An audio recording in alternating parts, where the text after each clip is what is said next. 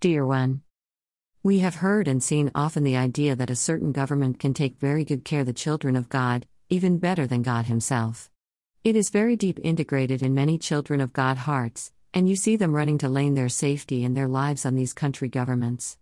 For example, in Germany, since I came, I have heard many children of God have chosen to come back to Germany to raise their kids there because the government is paying good in this direction, forgetting that God is actually the one who is taking care of them. When they come to lean on the government help, they take it as the one who will take care of all their needs and make all kind of compromises with it, choosing to give the total submission to it, submission which belongs only to Jesus. When I, Dorina, came in Germany to share my life with my husband, I knew from the beginning that it is for a limited period of time and that God is using this country for few years to bless me in different ways. But I also knew that no government in the world can take care of me and my family better than God.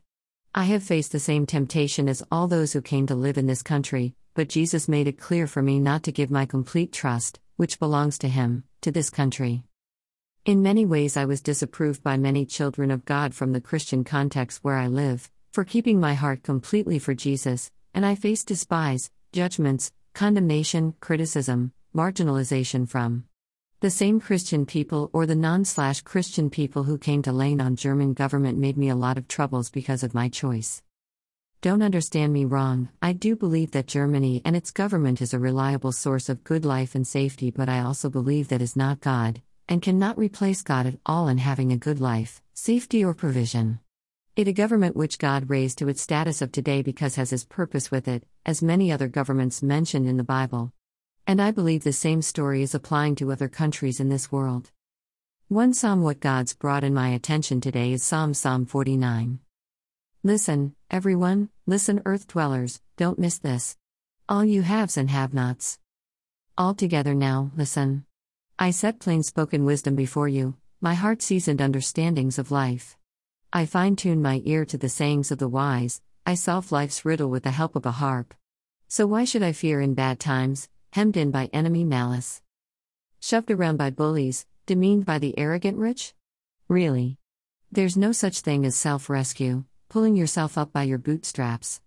The cost of rescue is beyond our means, and even then, it doesn't guarantee life forever or insurance against the black hole. Anyone can see that the brightest and best die, wiped out right along with fools and idiots. They leave all their prowess behind, move into their new home, the coffin, the cemetery, their permanent address. And to think they named counties after themselves. We aren't immortal. We don't last long. Like our dogs, we age and weaken and die.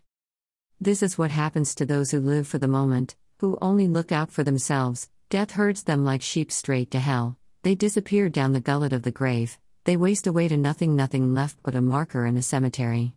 But me? God snatches me from the clutch of death, He reaches down and grabs me.